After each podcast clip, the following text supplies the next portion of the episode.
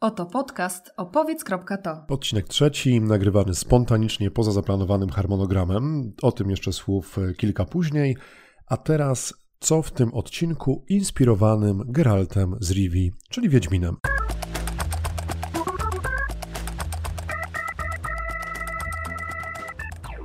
Pierwsza rzecz to, co ma magia do wystąpień publicznych, e, czyli jak się wyróżnić z tłumu innych prelegentów. Druga kwestia to światotworzenie, czyli budowanie logiki swojej prezentacji, swojego wystąpienia.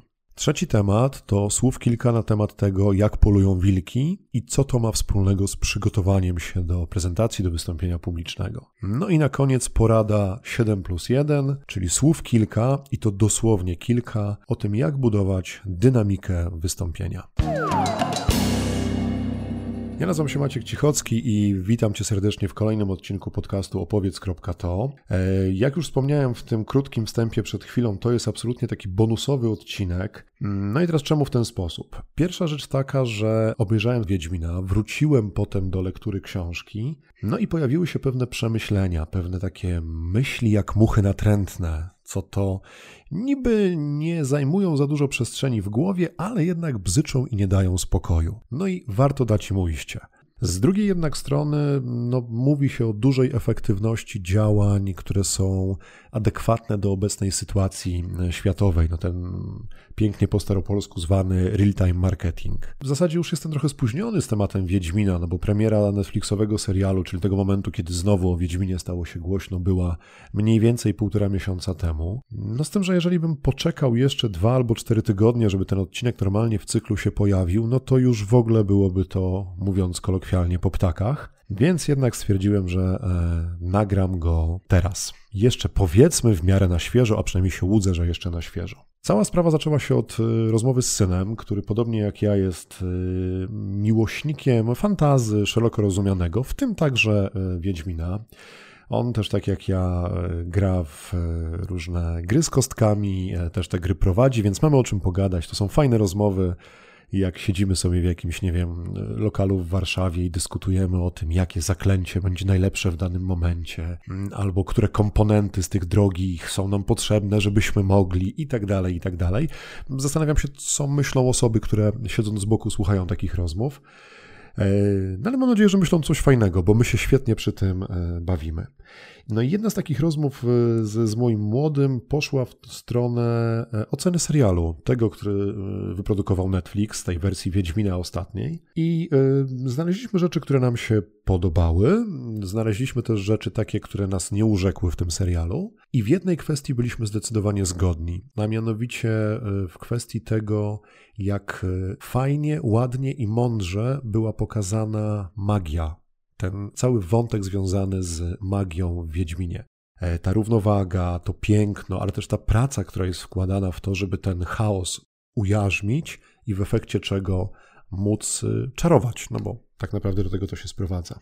No i od tego chcę zacząć, od tej magii. W kontekście serialu jeśli oglądaliście serial, to y, polecam wam przypomnijcie sobie odcinek drugi. To jest ten moment, kiedy poznajemy Yennefer, która jest bardzo ważną postacią w, w, w świecie y, Wiedźmina. I y, za sprawą Yennefer przenosimy się do Aretuzy, czyli do szkoły magii i możemy popatrzeć, jak młode adeptki magii uczą się tego, nawet nie fachu, tylko tej sztuki. I tam jest taka scena, kiedy one mają po raz pierwszy spróbować swoich sił w telekinezie Mm, konkretnie zmusić kamień do tego, żeby zaczął lewitować.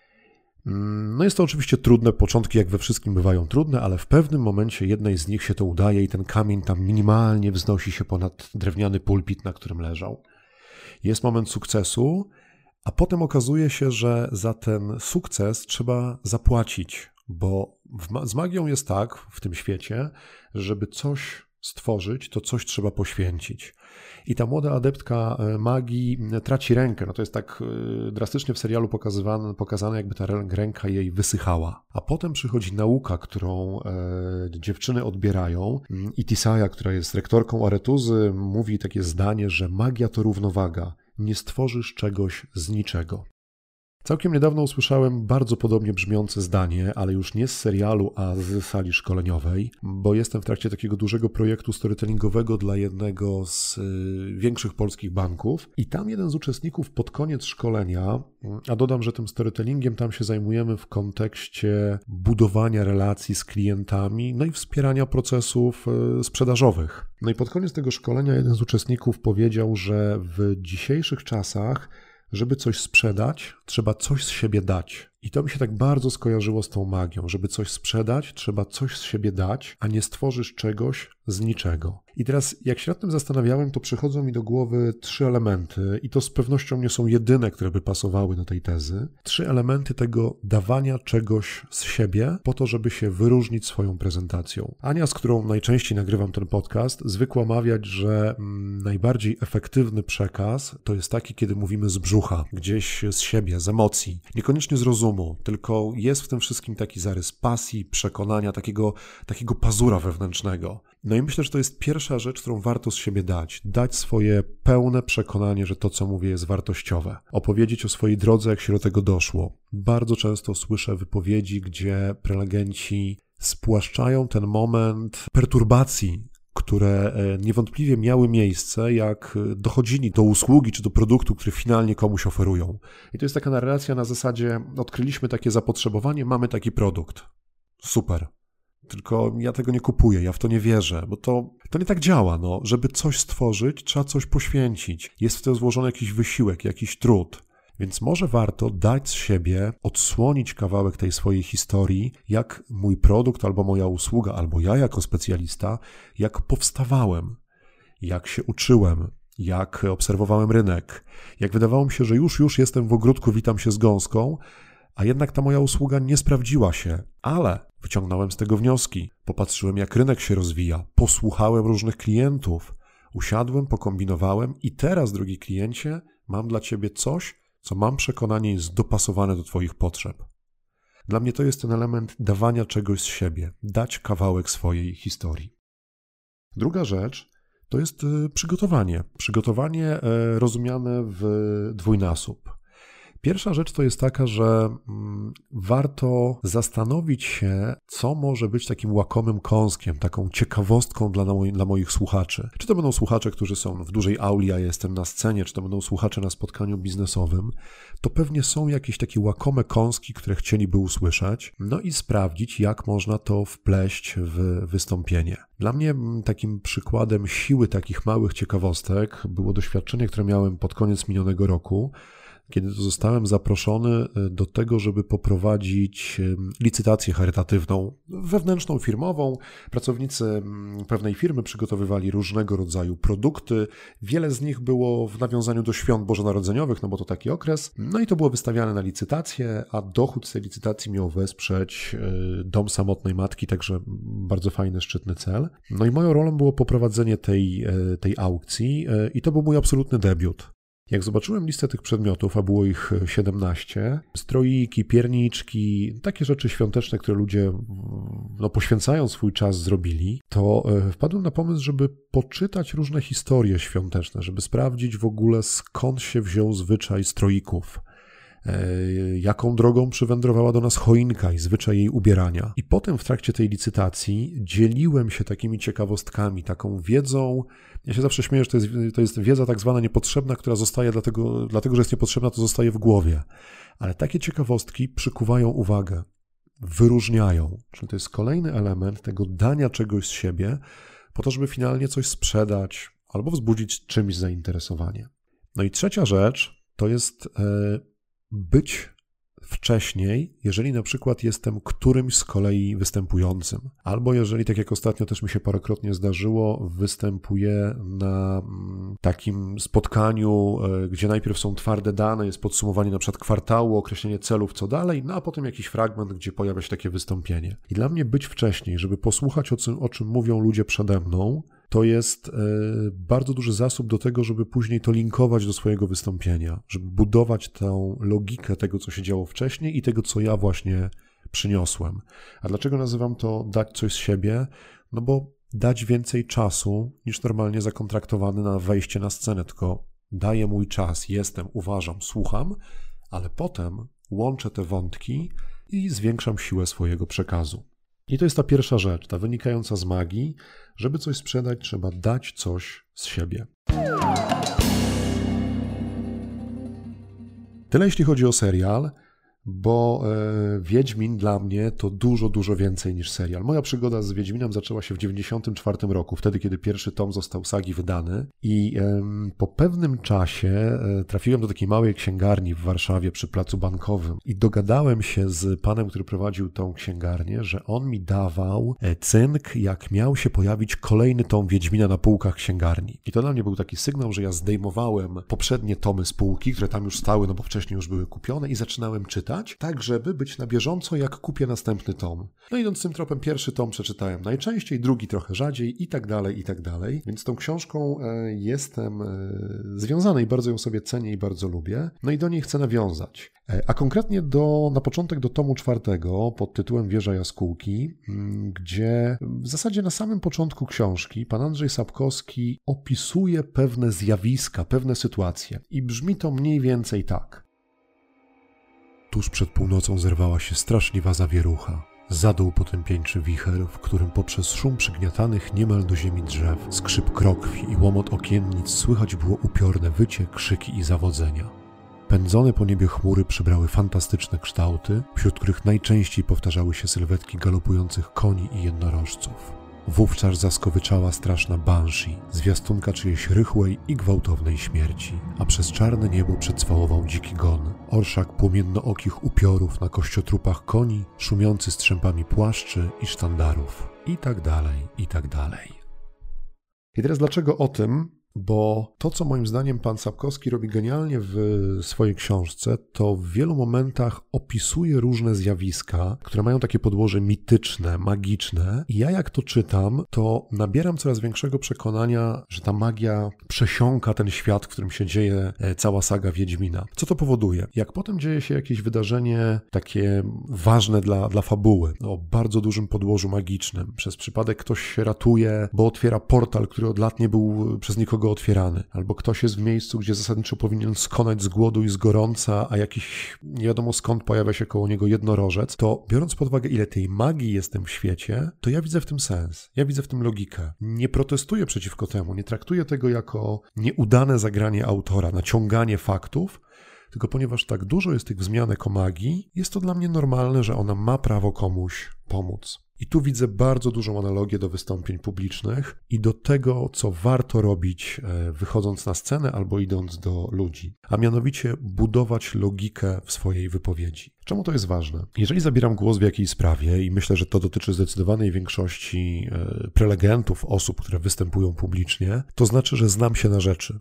Mam coś e, w tej kwestii do powiedzenia. Jeśli znam się na rzeczy, to czai się za mną za rogiem, jak ten dziki gon, przed chwilą zacytowany z książki, coś, co się potocznie nazywa klątwą wszechwiedzy. Ponieważ ja jestem ekspertem w jakiejś dziedzinie, to bardzo często zapominam, żeby wytłumaczyć w prosty sposób odbiorcom, skąd pewne rzeczy się biorą.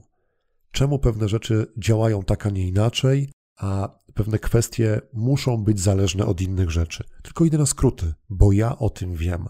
I pojawia się taki moment, gdzie chociaż to, co przynoszę, jest ważne, wartościowe, to nikt tego nie rozumie, bo mu za wysoko postawiłem poprzeczkę, bo zaniedbałem światotworzenie w rozumieniu pokazania logiki tego, skąd coś się bierze. Dla tych, którzy lubią kwestie naukowe i badań, no to można powiedzieć, że za tym stoi e, system pamięciowy. Ebbinghaus w 1885 roku zrobił badanie, którego wynikiem jest tak zwana krzywa zapominania Ebbinghausa, która pokazuje, że my bardzo szybko zapominamy rzeczy, które e, wkuwamy na blachę. On to dokładnie zrobił w ten sposób, że e, osoby poddane temu badaniu miały zapamiętać ciągi nic nieznaczących sylab, no i potem ich odpytywał z tego i wyszło mu, że mniej więcej po pięciu dniach dniach pamiętamy poniżej 20% tego, co wkuliśmy. Jakby kogoś to, ten model, to badanie interesowało, to on będzie oczywiście podlinkowany w opisie tego e, odcinka. I co jest ważne w tym badaniu? Ważne jest to, że Ebbinghaus badał pamięć bez, e, bez logiki, bez systemu skojarzeń. Takie właśnie wkuwanie na blachę.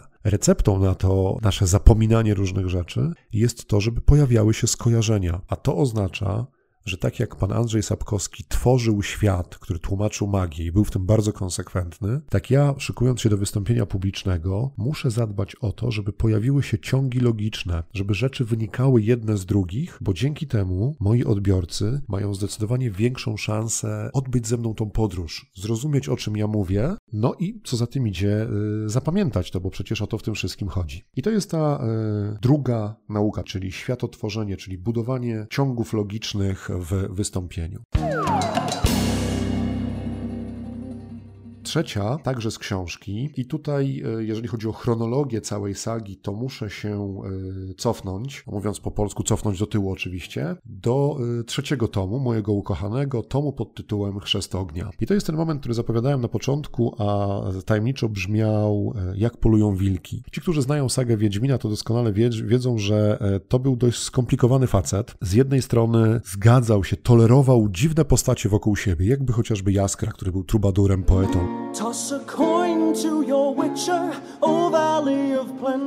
No i był absolutnym zaprzeczeniem stylu życia Wiedźmina, a z drugiej strony miał takie pokusy, żeby być tym samotnym wilkiem. I e, w tym tomie trzecim dość często Wiedźmin na skutek różnych przemyśleń obwieszcza swoim towarzyszom, że mają wracać do domu, że on sam będzie jechał dalej, sam będzie realizował swój cel, bo to jest niebezpieczne i on nie chce ich narażać. No i oni stopniowo najpierw mu odpowiadają, proszą go, potem się buntują, a im dalej w las, na kolejnych stronach książki, coraz bardziej lekceważą to jego gadanie, bo już się nauczyli, że on taki jest. Aż w pewnym momencie Milwa, łuczniczka, prosta kobieta, ale wierny druh w tej wyprawie, e, odpowiada e, Wiedźminowi na te jego takie zapędy samotnicze w taki sposób. E, jakże mu to pojąć? On ciągiem tylko ja i ja, sam, samotnie. Wilk samotnik. Widać żaden łowca z niego, że z lasem nieobyty. Nie polują wilcy samotnie. Nigdy.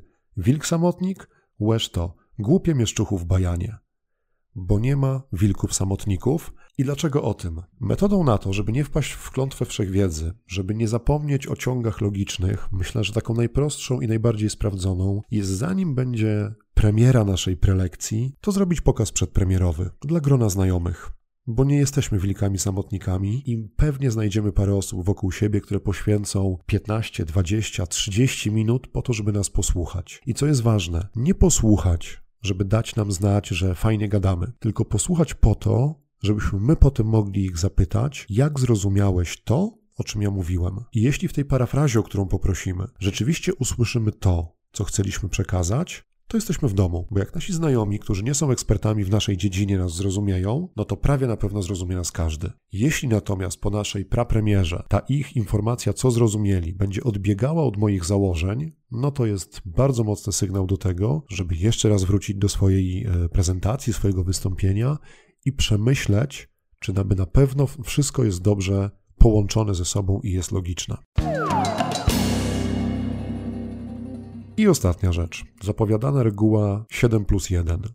Także na bazie książki, a w zasadzie już całej sagi Wiedźmina. Czytając ją po raz kolejny, nawet nie pamiętam który, aczkolwiek ostatni raz ponad 20 lat temu, więc po długiej przerwie wróciłem do Wiedźmina, po raz kolejny urzekło mnie to, jak tą książkę szybko się czyta. I oczywiście yy, ja już się przyznałem, że ja lubię takie klimaty, więc to wpływa na szybkość czytania ale bardziej chodzi mi o to, że ją się wręcz prześlizguje wzrokiem po niej, ale nie dlatego, że coś ignoruje, tylko dlatego, że to tak, tak, tak, tak samo wchodzi, tak samo się robi, tak jak ona by się sama czytała. Z czego to wynika? W zdecydowanej większości stron, na których spisana jest książka Wiedźmin, pan Andrzej Sapkowski używa bardzo krótkich zdań. Czasami są to wręcz równoważniki, czasami są to dwa słowa. Krótkie, szybkie, dynamiczne, szybko czytające się i zostające w pamięci. I to jest ostatnia, ostatnie przemyślenie, które dla mnie wynika z Wiedźmina. Dobra narracja musi mieć dynamikę. Musi być opowiadana w taki sposób, żeby widza nie zgubić. Wystąpienia TEDxowe mają 18 minut i to już jest duże wyzwanie, żeby utrzymać przez tyle uwagę. A przecież czasami, na przykład w biznesie, my musimy wyjść na dłużej przed ludzi. Wtedy to wyzwanie jest jeszcze większe. I z pomocą przychodzą nam krótkie, dynamiczne zdania. A konkretnie bo tak też można, to jest właśnie wspominana reguła 7 plus 1. Co ona oznacza? Zdanie powinno mieć maksimum 7 wyrazów i maksimum 1 przecinek, czyli być jednokrotnie złożone. I to jest potwierdzone badaniami, że takie zdania dają dynamikę. W związku z czym, jeżeli masz tendencję jak na przykład ja, do zbyt kwieciście zbudowanych zdań, to warto w kolejnej iteracji w przygotowaniu swojego wystąpienia skracać je, tak żeby były łatwe dla drugiej osoby.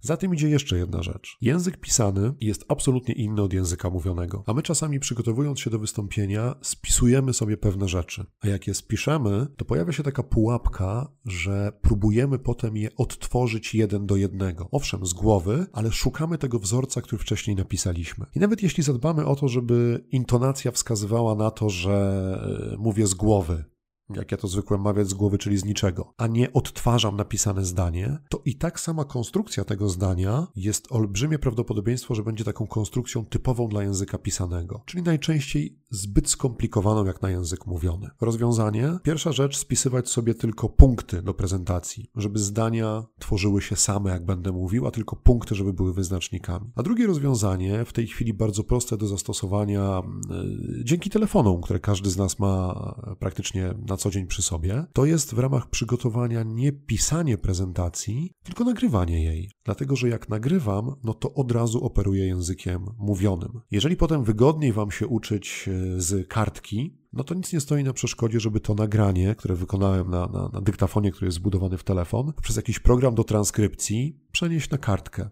albo żeby samemu słuchając przepisać, przy okazji się sporej części e, nauczymy. I to może być rozwiązanie, e, które da nam dynamikę i spowoduje, że na poziomie konstrukcji zdań będziemy mieli większą szansę utrzymać koncentrację słuchacza. Podsumowując e, przemyślenia związane z Wiedźminem. Pierwsza rzecz, prezentacje jak magia. Nie da się w magii stworzyć czegoś z niczego. Jeżeli chodzi o prezentacje, wystąpienia publiczne, żeby coś sprzedać, trzeba dać coś z siebie, od siebie, coś prywatnego, coś wyjątkowego. Druga rzecz, tak jak trzeba stworzyć świat w powieści, której osadzamy bohatera, tak trzeba stworzyć ciągi logiczne w prezentacji albo wystąpieniu, po to, żeby nie wpaść w klątwę wszechwiedzy i żeby nie mówić językiem zbyt trudnym dla odbiorcy. Jak to sprawdzić? No nie próbować być samotnym wilkiem, tylko pracować w stadzie, czyli zrobić pokaz przedpremierowy dla swoich znajomych, e, żeby zobaczyć, co oni zrozumieli z tego, co ja przygotowałem. Jak zrozumieli? Jesteśmy krok do przodu. Jeśli nie zrozumieli, no trzeba na tapet kolejny raz wziąć tą prezentację i jeszcze raz ją przemyśleć. Jak zadbać o dynamikę? Krótkie zdania, a tak bardzo konkretnie to 7 wyrazów i najwyżej jeden przecinek. To klucz do dynamiki wystąpienia. I to wszystkie moje przemyślenia z, ze spotkania z Wiedźminem. Jestem w połowie przedostatniego tomu, więc niewykluczone, że jeszcze coś się e, pojawi, więc może będzie jeszcze kolejne spotkanie z tym bohaterem. Na dzień dzisiejszy bardzo Wam e, dziękuję. Zapraszam oczywiście na następny harmonogramowy odcinek, który będzie o nawykach, o przyzwyczajeniach e, w kontekście wystąpień publicznych, no i też o mojej wizycie w fabryce kremu Nivea. Pamiętajcie o tym, że można nas subskrybować subskrybować na Apple Podcast, można nas obserwować na e, Spotify, do czego oczywiście zachęcam, żeby nie zgubić żadnego z odcinków. Będę, będziemy niezmiernie wdzięczni za wszelkiego rodzaju komentarze i gwiazdki, e, no, które są informacją zwrotną po tym, co robimy, więc są na wagę złota. No i cóż, e, Tyle na dzisiaj. Maciek Cichocki, bardzo Wam dziękuję za bycie ze mną w kolejnym odcinku podcastu opowiedz.to. Dziękuję i do usłyszenia.